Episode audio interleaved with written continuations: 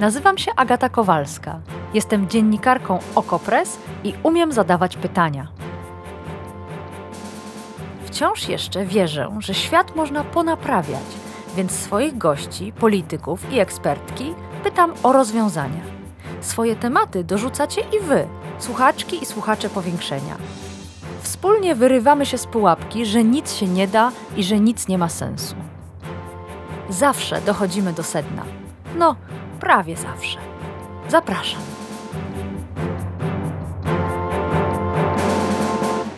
Będę zmuszony sprzedać dom. Nawet nie wiem, czy to wystarczy, bo jestem właścicielem jednej trzeciej domu, w którym mieszkam. Powiedział Jarosław Kaczyński w grudniu dwa tysiące dwudziestego drugiego roku, czyli dwa miesiące temu. Chodziło o wyrok sądu apelacyjnego, który uznał, że Kaczyński ma zapłacić siedemset osiem tysięcy czterysta osiemdziesiąt złotych na pokrycie kosztów publikacji przeprosin wobec Radosława Sikorskiego w Onecie. Za co te przeprosiny? Chodzi o wywiad z dwa tysiące szesnastego roku, w którym prezes PiS stwierdził, że rząd Platformy i P S L nie badał odpowiednio katastrofy smoleńskiej, a sam Sikorski dopuścił się, tu cytat, zdrady dyplomatycznej. Sikorski oskarżył Kaczyńskiego o naruszenie dóbr osobistych i najpierw przegrał, ale w drugiej instancji wygrał. Wygrał w dwa tysiące dwudziestym roku. I nie wydarzyło się nic.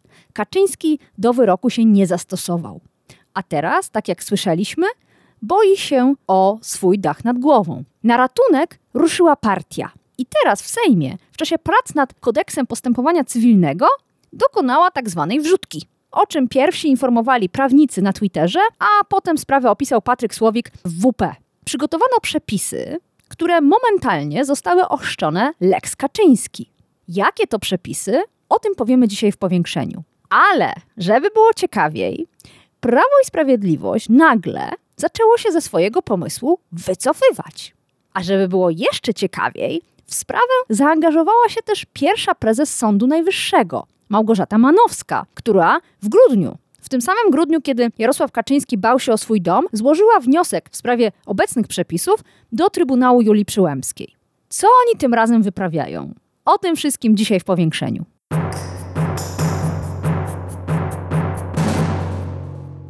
Tak brzmiał początek tego odcinka powiększenia, który nagrywałam dla Was trzydziestego pierwszego stycznia, późnym popołudniem. A kiedy skończyłam już nagranie, cały wywiad, to okazało się, że rzeczywistość znów zrobiła krok naprzód. A konkretnie, że Jarosław Kaczyński podjął decyzję.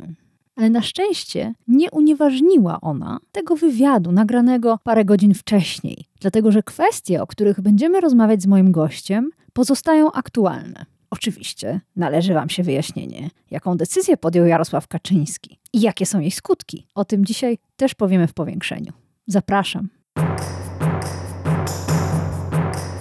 A pomoże nam rozstrzygnąć kwestie prawne, praktyczne i etyczne Konrad Siemaszko, prawnik z Helsińskiej Fundacji Praw Człowieka. Dzień dobry. Dobry.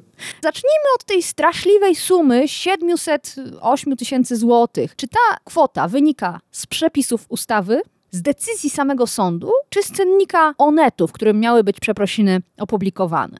Ta kwota to kwota związana z publikacją przeprosin. Mhm. W sprawach o ochronę dóbr osobistych, bo właśnie tego dotyczyła ta sprawa, osoba, która uważa, że jej dobro zostało naruszone, na przykład dobre imię, może żądać, by osoba, która miała naruszyć to dobro, podjęła pewne działania potrzebne do usunięcia skutków takiego naruszenia.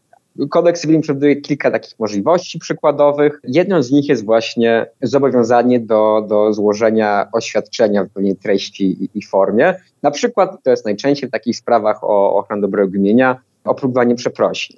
Ale nie jest to jakby jedyne możliwe działanie, którego można żądać i którego sąd może zasądzić w tych przypadkach, bo jest też żądanie zapłaty odpowiedniej kwoty pieniężnej jako zadośćuczynienia, czy na przykład żądanie zapłaty y, odpowiedniej sumy na wskazany cel społeczny. Więc to siedemset tysięcy złotych to nie jest ani zadośćuczynienie, które otrzymałby tutaj Radosław Sikorski w tym przypadku, ani na przykład jakieś schronisko jako wskazany cel mm-hmm, społeczny. Mm-hmm. Jest to kwota wynikająca z obowiązku opublikowania przeprosin i tej kwoty nie ustalił sąd, ani nie wynika jednoznacznie z przepisów prawa, w tym sensie, że Nie jest to tak, jak na przykład w przepisach karnych z danym przestępcą kodeks karny przewiduje jakieś ramy grzywny. Decyzja co do, co do samej kwoty wiąże się z cennikiem wydawcy. Zaraz, to ustalmy to. Czy ten wydawca, słysząc, że sąd zasądził publikację przeprosin, wycenia koszt takich przeprosin, na przykład patrzy, kogo on dotyczy, w jakiej sprawie i stwierdza, no, rzućmy kwotę siedemset tysięcy złotych.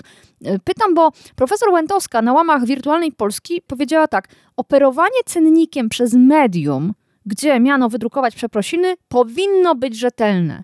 Czyli innymi słowy, czy tu panuje wolna amerykanka?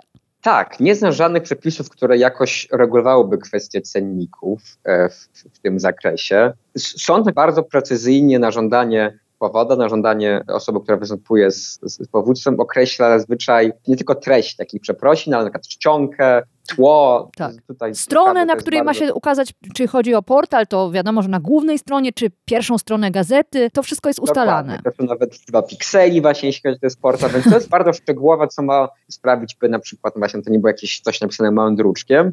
No, ale nie nakazuje rzeczywiście tutaj wycenić w określony sposób koszt publikacji takiego ogłoszenia. I rzeczywiście w tym zakresie wydawca ma poniekąd wolną rękę. Czy tak powinno być? No to jest trochę inne pytanie i rzeczywiście yy, pogląd profesor Łętowskiej, w której yy, wskazuje, że to powinno być okowane rzetelnie, no ma dużo sensu. Ja nie przez przypadek pytam, nie z jakiejś szczególnej litości nad Jarosławem Kaczyńskim, ale bardziej ze względu na to, że będziemy w tej rozmowie próbowali ocenić, czy zmiana tych przepisów jest potrzebna właśnie dlatego, że można kogoś pozbawić niemalże domu. siedemset tysięcy to pewnie dla wielu z nas koszt dwóch domów. Dlatego przyglądajmy się dalej, co się działo z tymi przepisami, po to, żeby ocenić je na koniec z szerszej niż tylko czysto partyjna perspektywa. Prawo i Sprawiedliwość zareagowało w ten sposób, że w ubiegłym tygodniu, kiedy procedowano nowelizację Kodeksu Postępowania Cywilnego, dodało nowe przepisy. Na czym ta zmiana ma polegać? Tak, myślę, że dobrze jest wyjść od tego, jak to wygląda obecnie, by, by uświadomić sobie mm-hmm. właśnie, na czym będzie polegała ta zmiana. Obecnie wygląda to w ten sposób, że jeżeli po zakończeniu procesu sąd się zobowiąże do opublikowania przeprosin jako formę usunięcia skutków naruszenia dobrego imienia i osoba zobowiązana do publikacji takich przeprosin nie, nie publikuje ich z różnych powodów, wtedy tak zwany wierzyciel, czyli osoba, która jakby do, domaga się publikacji przeprosin... Ta pokrzywdzona. Może, mhm, ten Radosław tak, Sikorski w naszym przykładzie. Dokładnie. Może opublikować, nieco upraszczając, te przeprosiny sam na koszt osoby, która powinna je była pierwotnie publikować. Do takiego postępowania doszło w tym przypadku, to znaczy Jarosław Kaczyński nie wykonał tego zobowiązania, nie opublikował przeprosin i wówczas pokrzywdzony może być upoważniony przez sąd, do, umocowany mm-hmm. przez sąd do wykonania tej mm-hmm. czynności na koszt osoby, która miała to wykonać oryginalnie. I tak to wygląda obecnie. Natomiast po zmianie, które, jeśli, jeśli te zmiany wejdą w życie, to sąd, starając się jakby nakłonić do, do wykonania tego wyroku, będzie mógł nałożyć grzywnę w wysokości do piętnaście tysięcy złotych i w razie jakby niewykonania tego obowiązku opublikować na koszt tej osoby przeprosiny w Monitorze Sądowym i Gospodarczym. To zatrzymajmy się na chwilę. Cóż to jest ten Monitor Sądowy i Gospodarczy? Jak bardzo poczytny? I skąd ten pomysł, żeby to była akurat ta... publikacja.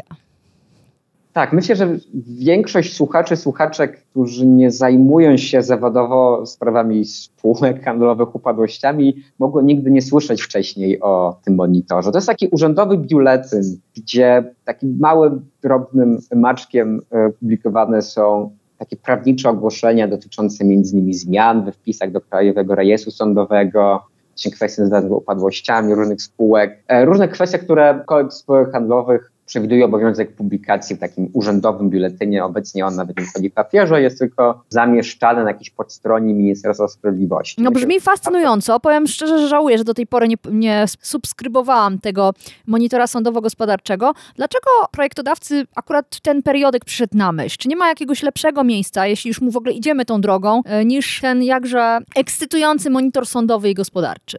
Być może wiąże się to z tym, że koszt publikacji jego ogłoszenia jest określany w rozporządzeniu Ministra Sprawiedliwości. I jakby jest już w innych miejscach prawie przewidziany obowiązek właśnie w różnych okolicznościach publikowania tam różnych ogłoszeń, więc rozumiem analogicznie w przypadku tutaj projektodawca stwierdził, że warto skorzystać z, taki, z tak. takiego publikatora. Ale nie, nie wiem jak pan, ale ja jestem człowiekiem starej daty i ja bardzo dobrze pamiętam, że kiedyś takim miejscem do publikacji ważnych ogłoszeń, na przykład informacji o przetargach, przeprosin i różnego innego typu publicznych, istotnych informacji, była Rzeczpospolita. Konkretna gazeta, o której było wiadomo, że warto przejrzeć, jeśli jest się zainteresowanym życiem publicznym i jego różnego rodzaju wymiarami.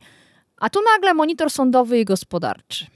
Myślę, że tutaj kluczową różnicą między Rzeczpospolitą a Monitorem Sądowym i Gospodarczym jest to, że Rzeczpospolita jest gazetą wychodzącą na rynku, jak to wydawca określa koszty publikacji, ogłoszeń, reklam, a Monitor Sądowy i Gospodarczy jest urzędowym biuletynem i w każdym momencie minister sprawiedliwości może zmienić rozporządzenie, które określa koszty publikacji tych ogłoszeń i jakby jest to pod kontrolą mm-hmm. rządu. Mm-hmm. No tak, tylko że co to za przeprosiny w periodyku, którego nikt nie czyta? Jak wy jako Helsińska odnosicie się tylko, na razie zatrzymajmy się na tym pomyśle, czyli grzywna do piętnaście tysięcy złotych, jeśli ktoś nie wykona wyroku sądu i to ogłoszenie zamieszczane w Monitorze Sądowym i Gospodarczym. Myślę, że to jest kolejny taki przykład, gdzie jest pewien realny problem. Ten realny problem związany z czasem niewspółmiernymi, nieproporcjonalnymi kosztami publikacji przeprosin w sprawach o ochronę dóbr osobistych. I proponuje się rozwiązania, które nie wydają się tutaj naj, najrozsądniejsze jako pewna forma znalezienia wyjścia w takiego konfliktu dwóch wartości. Znaczy, z jednej strony mamy wolność słowa, którą strona rządowa tutaj podnosi, próbując uzasadnić tę zmianę. I druga wartość, drugie prawo to ochrona reputacji, prawo do ochrony dobrego imienia, chroniona konstytucyjnie czy na gruncie Konwencji Praw Człowieka. I jak to często bywa w, w obszarze praw człowieka, wszystko rozbija się o znalezienie odpowiedniego, proporcjonalnego rozwiązania tej kolizji. Tu mówi pan jak prawnik, a jak wynika z waszej praktyki? Helsińska Fundacja Praw Człowieka zajmuje się bardzo konkretnymi sprawami, między innymi dziennikarzy, którzy są zmuszani do opublikowania przeprosin. Czy waszym zdaniem istnieje jakiś złoty środek między tym, co jest obecnie, czyli tą wolną Amerykanką, no a Monitorem Sądowym i Gospodarczym, z całym szacunkiem dla jego autorów? Tak, oczywiście zajmujemy się tym problemem, no mogę powiedzieć, od lat. Ten temat wraca co jakiś czas, ilekroć pojawiają się jakieś bardzo duże kwoty żądane czy zasądzane w takich sprawach. Pamiętam chociażby też jest dziesiąta rocznica, więc może o, o tej sprawie wspomnę. W dwa tysiące trzynastym roku Sławomir Nowak pozwał dziennikarzy Wprost w związku z artykułem dotyczącej no, między innymi sławetnej sprawy zegarkowej. Mm. I wówczas złożył wniosek o zabezpieczenie kwoty trzydzieści milionów właśnie jako kwoty niezbędnej do publikacji przeprosin w licznych mediach, której domagał się pan Nowak w tamtym pozwie. No tak, czyli mamy tu bankructwo wydawcy Wprost. Dokładnie. Mm. Na szczęście i środowisko dziennikarskie i jakby też organizacje, w tym jakby Helsińska Fundacja Praw Człowieka, a też Izba Wydawców Prasy zwróciły uwagę, że jest to no, środek zupełnie nieproporcjonalny, wywrze efekt mrożący, no i jest oczywiście coś, co nawet no, dużego wydawcę może rozłożyć na łopatki. I zdaje się, że po tygodniu, albo po niedługim czasie ten wniosek został wycofany po takiej reakcji. Więc w tym przypadku dało się gdzieś to w zarodku zmienić, ale ten problem powraca co pewien czas. To, co w takich wypadkach wydaje się gdzieś jakimś lepszym rozwiązaniem, mm. jest, jakkolwiek to zabrzmi mało konkretnie, gdzieś rozsądek sądu. Znaczy chciałbym, żeby sądy realnie zasądzając publikację przeprosin uwzględniały również realne koszty. I, i rzeczywiście są orzeczenia, w których sądy zwracają na to uwagę. Ale to zaraz, zaraz, sąd nie mógł przewidzieć, że Onet wyceni sobie te przeprosiny Kaczyńskiego wobec Sikorskiego na siedemset tysięcy złotych. Więc co miał orzec? Jak to w praktyce miałoby wyglądać? W takich sprawach czasem sądy zwracają się na przykład właśnie na wniosek pozwanego o podanie takiego cennika, tak by móc przed mm. zawyrokowaniem wiedzieć tak naprawdę, jakie będą realne koszty ekonomiczne takiego, a innego wyroku. A nie um. powinno być jakiegoś cennika jawnego? Ile kosztują przeprosiny? Wiem, że te cenniki reklam nie są jawne, bo to jest tajemnica przedsiębiorstwa i zresztą są różne zniżki, różne tam bonusy można dostać na reklamy, ale jeśli chodzi o przeprosiny, czyli jakby nie było, wykonanie wyroku sądu, to może to powinna być po prostu publiczna, jawna informacja. Tak, to jest myślę, że jedno, jedno z ciekawych rozwiązań, czyli jakby jawność tych cenników. Innym rozwiązaniem mogłoby być wręcz wprowadzenie jakichś form cen maksymalnych, jakby prawo cywilne właściwie nie stosowany obecnie, ale formalnie przewiduje taką możliwość. Czyli jakieś ograniczenie swobody gospodarczej wydawców, więc rozumiem, że to mogłoby spotkać się z oporem, ale z drugiej strony mogłoby pozwolić uniknąć sytuacji, w której każdą kwotę właściwie można zażądać i osoba, która ma upłykać prosiny, nie wie finalnie, ile może wynosić, hmm. ile będzie kosztowało. No i sąd, sąd nie wie, prawda? I wtedy właściwie nie wie, jaką karę wyznacza, skoro nie wie, że za chwilę Jarosław Kaczyński będzie musiał sprzedawać dom, już korzystając z tego przykładu. Ale przejdźmy w takim razie dalej, ponieważ, tak jak mówiłam, Prawo i Sprawiedliwość zaczęło się wycofywać ze swojego pomysłu, a konkretnie z drugiej jego części, przepisów przejściowych, które miały, jeśli dobrze rozumiem, objąć swoją opieką takie osoby jak Jarosław Kaczyński, czyli tych wszystkich, których procedura jeszcze nie dobiegła końca, a w przypadku Kaczyńskiego nie dobiegła, ponieważ on złożył kasację od tego wyroku sądu apelacyjnego. A teraz Rafał Bochenek, rzecznik Prawa i Sprawiedliwości, ogłosił, że PiS złoży w Senacie poprawkę do już uchwalonej ustawy, tak żeby te nowe przepisy nie działały wstecz, tylko dopiero do przyszłych postępowań. Twierdzi Rafał Bochenek, że to dlatego, że doszło do niezrozumienia i że nie powinno się łączyć zmiany przepisów K P C z Jarosławem Kaczyńskim, ale na wszelki wypadek, żeby uspokoić opinię publiczną, to tutaj ten przepis przejściowy zostanie zmieniony. Dobry pomysł? No, myślę, że media mogą tutaj być bardzo z siebie zadowolone i bardzo słusznie. Mam, mam takie silne podejrzenie, że gdyby nie pierwsza publikacja, gdyby nie kontynuowanie tematu przez media, jakoś nie wprowadzono by tego rodzaju poprawki do poprawki i przepis rzeczywiście wszedłby w życie i jakoś dziwnym trafem udałoby się go zastosować również do sprawy prywatnej prezesa rządzącej partii. Mm. Więc wycofanie się z tego przepisu przejściowego, który, który wprowadzono już w toku prac sejmowych, jest oczywiście dobrym krokiem w tym sensie, że zmienia ten rażący przykład instrumentalizacji prawa dla realizacji potrzeb konkretnego polityka. Jak ta koincydencja czasowa, wprowadzenie tego rodzaju przepisu przejściowego, wydaje mi się, że daje dość solidne podstawy, by przypuszczać, że no, nie był to, to przypadek. Mm. Więc no, widać tutaj, że czwarta władza kontrolująca Polskę. Władza no, czwarta władza, ale wcześniej Twitter, który jak wiedzą tacy uważniejsi słuchacze i słuchaczki Powiększenia, ja szalenie cenię. Najpierw o sprawę zawalczyli prawnicy, dając też znać dziennikarzom. A dziennikarze, Patryk Słowik jako pierwszy, zaczęli o sprawie pisać i używać hasztaga Lex Kaczyński. A jak wiadomo, tekst tekstem, ale nie ma to jak dobry hashtag. To jeszcze jedna koincydencja. Kiedy w grudniu prezes Kaczyński martwił się o swój dach nad głową, to w tym samym grudniu pierwsza prezes Sądu Najwyższego, Małgorzata Manowska, złożyła wniosek do Trybunału Julii Przyłębskiej o uznanie niekonstytucyjności obecnych przepisów. Pierwszy zwrócił na to uwagę też prawnik, też w mediach społecznościowych, sędzia Włodzimierz Wróbel z Izby Karnej Sądu Najwyższego. A potem podjęły oczywiście sprawę media. Czy ta zbieżność da to przypadek i czy ten wniosek Manowskiej będzie już nie, nieistotny w związku ze zmianą przepisów? Przyznam, że nie jestem tu przekonany, czy rzeczywiście akurat ten wniosek miałby skutki dla tego konkretnego postępowania. Bo chociaż wniosek rzeczywiście też dotyczy postępowania egzekucyjnego, egzekucji wykonywania wyroku w sprawach cywilnych, mhm. ale chodzi o trochę inną formę egzekucji. Tu chodzi o taką formę niewykonania zastępczego, tak jak to było w tym przypadku, kiedy to Radosław Sikorski na koszt Jarosława Kaczyńskiego publikowałby przeprosiny w Onecie.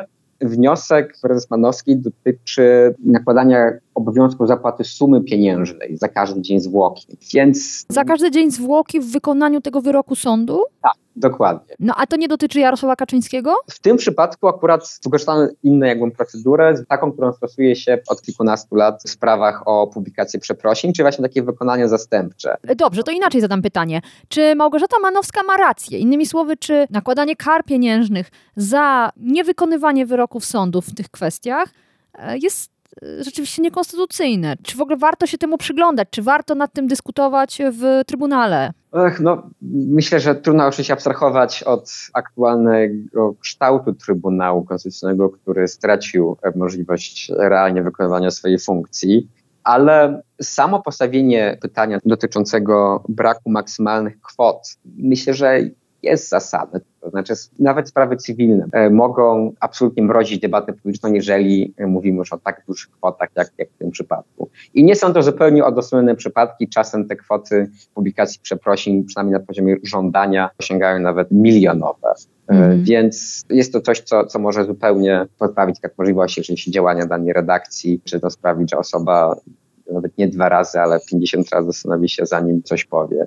Ale tu jest jeszcze jeden paradoks. Nie wiem, czy zgodzi się pan ze mną. Oto media, można powiedzieć, wręcz wykorzystują tego typu sprawę jak ta Kaczyńskiego. Onet wystawia rachunek na siedemset tysięcy złotych, a jednocześnie bardzo często walczą o to, żeby nie karać dziennikarzy w procesach o naruszenie dóbr osobistych tego typu kwotami, nie narażać wydawcy, czy redakcji, czy konkretnego dziennikarza, a zatem jednocześnie w ich interesie finansowym jest być może ukrywanie tych cenników, manipulowanie nimi, a z drugiej strony w ich interesie wolnościowym, związanym z funkcją mediów w Polsce, jest, aby te cenniki były jawne, ocenione przez nas wszystkich, przez uczestników debaty publicznej i być może nie tak rażąco zawyżone. Tak, myślę, że można tu rzeczywiście mówić być może o pewnej krótkowzroczności. Mogę sobie wyobrazić podobne działanie w sprawie, w której to dziennikarz, hmm. dziennikarka będziemy się aplikować przeprosiny. No właśnie, no właśnie, no właśnie. I też pytanie, kto na ile je wyceni. To jeszcze jedna kwestia, znów praktyczna. Prezes Jarosław Kaczyński twierdzi, że żeby zapłacić te siedemset tysięcy złotych będzie musiał sprzedać swój dom, czy jedną trzecią tego domu, a i tak może mu nie starczyć. Czy wolno mu w świetle prawa zrobić zbiórkę, zrzutkę? Czy może zbierać wśród członków partii? Czy może zbierać wśród prezesów spółek Skarbu Państwa? Jak to wygląda? Wydaje mi się, że nie ma przeciwwskazań na nich przepisów, które uniemożliwiałyby przeprowadzenie zrzutki wśród na przykład swoich zwolenników. Co do zrzutki wśród spółek Skarbu Państwa, myślę, że to byłby przykład kolejnego wykorzystania środków publicznych dla prywatnego celu, czyli jeśli udało się zatrzymać Lex Kaczyński w postaci, czyli jakby instrumentalizacji prawa na poziomie legislacyjnym, to chyba nie chciałbym, by w rozwiązaniu na tego, było, tego problemu było z kolei wykorzystanie... No ja oczywiście troszeczkę żartuję, ale wiem, że są takie kary, chyba w kodeksie karnym, których nie można spłacać dzięki wpłatom osób trzecich. Ale w tym przypadku, rozumiem, to, to nie jest to obostrzenie. Tak, tutaj mówimy o przepisach prawa cywilnego, więc wydaje mi się, że tego rodzaju zrzutka byłaby dopuszczalna. Zobaczymy zatem, czym skończy się sprawa Jarosława Kaczyńskiego, czym skończy się procedowanie ustawy przez Senat. Z nami był Konrad Siemaszko, prawnik z Helsińskiej Fundacji Praw Człowieka, któremu bardzo dziękuję za całe spotkanie. A dołączył do nas Jacek Dubois, adwokat, pełnomocnik Radosława Sikorskiego w sprawie cywilnej przeciwko Jarosławowi Kaczyńskiemu. Dzień dobry, panie mecenasie. Dzień dobry, panie redaktor, dzień dobry państwu. Jarosław Kaczyński ponoć wczoraj wpłacił trzydzieści tysięcy na rzecz Sił Zbrojnych Ukrainy. Skan przelewu zamieścił w mediach Krzysztof Sobolewski, sekretarz generalny Prawa i Sprawiedliwości. Dołączył oświadczenie prezesa Kaczyńskiego i taki dopisek własny, end of topic, czyli koniec tematu. Czy dla pana klienta to jest rzeczywiście koniec tematu, bo słowo przepraszam nie padło? Po pierwsze, nie doszacowała pani pana prezesa, bo zapłacił pięćdziesiąt tysięcy, bo taka była oferta ze strony pana Sikorskiego. Pan Sikorski złożył oświadczenie, że jeżeli pan prezes dobrowolnie wpłaci kwotę pięćdziesiąt tysięcy, na tym sprawę kończy. Czyli ogłosił coś w rodzaju amnestii, z której pan prezes mógł skorzystać, mógł nie korzystać. No, pan prezes postanowił tą ofertę przyjąć, przyszedł jak do kanosy w worku pokutnym, wykonał ofertę i wydaje mi się, że na tym sprawa zostanie zakończona, ponieważ pan Radosław Sikorski jest człowiekiem słowa i jeżeli taką propozycję złożył, to ona będzie zobowiązała.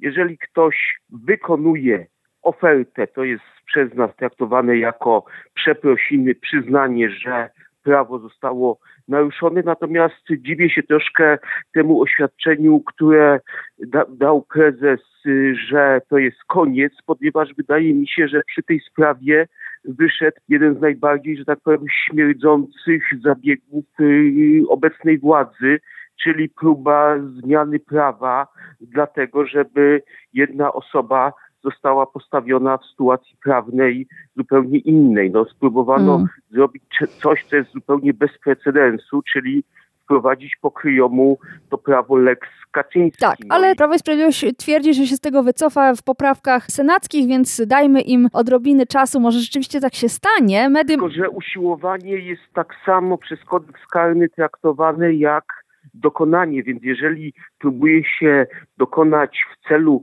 prywatnym zamachu na system prawny kraju, to wydaje mi się, że powiedzenie, że dajmy spokój i dopatrywanie się w sensacji, w ucieczce, czyli to, że ktoś zdając sobie sprawę, do czego doprowadził, próbuje zatrzeć ślady, powoduje, że rzeczywiście ten cel zostanie zamierzony.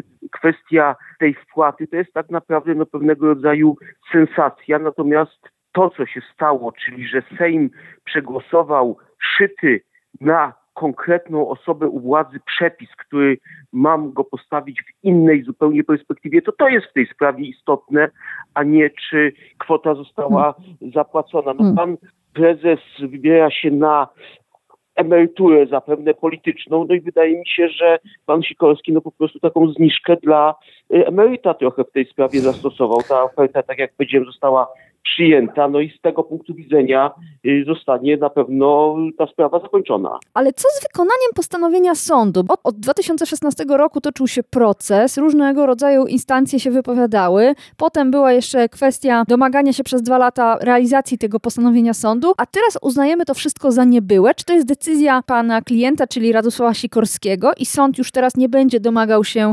kontynuacji tej sprawy?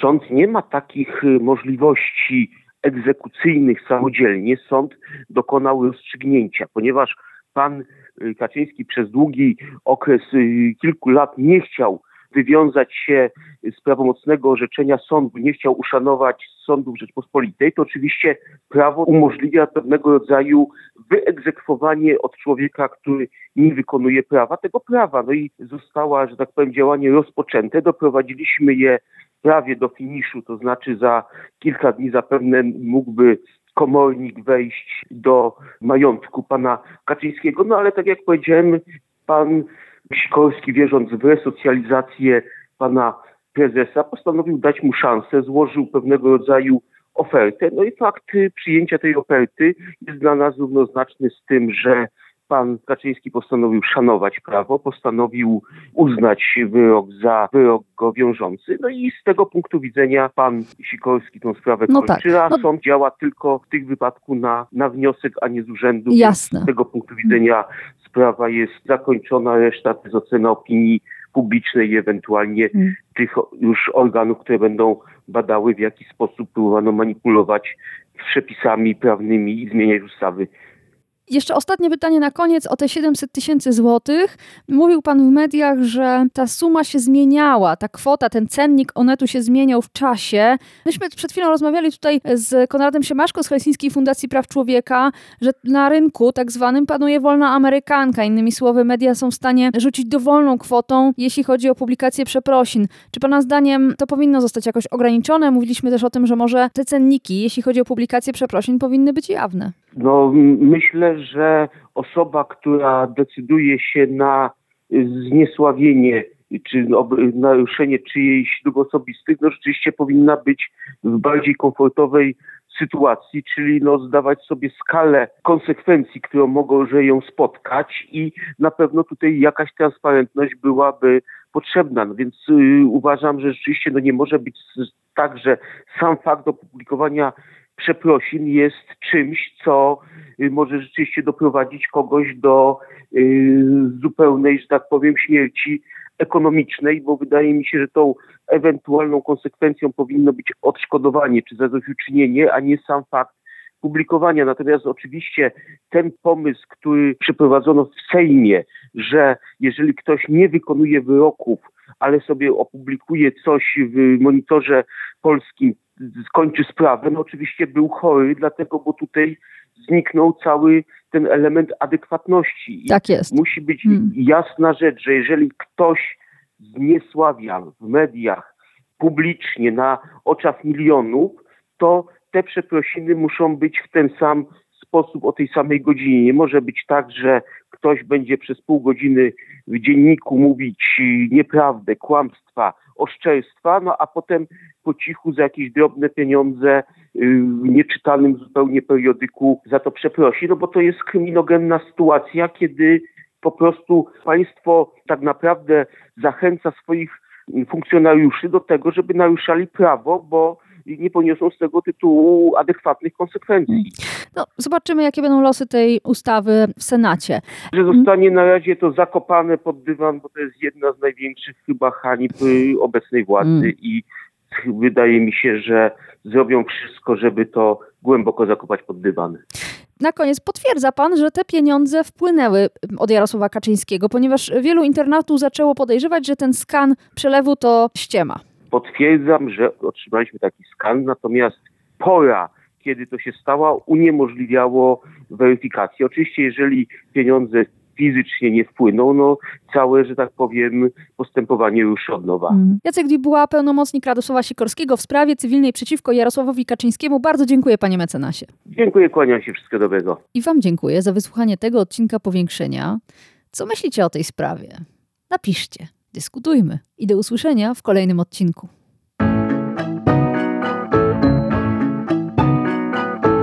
To było Powiększenie, podcast Agaty Kowalskiej. Produkcja Bartosz Weber. Powiększenie znajdziesz na stronie O K O Press i w twojej ulubionej aplikacji do podcastów. Masz pomysł na temat albo komentarz? Napisz do mnie agata kropka kowalska małpa oko kropka press. Stałych darczyńców zapraszamy na grupę O K O Press na Facebooku Twoja okolica. Tam też toczymy dyskusje o świecie i o podcaście. Dziękujemy za wasze wsparcie.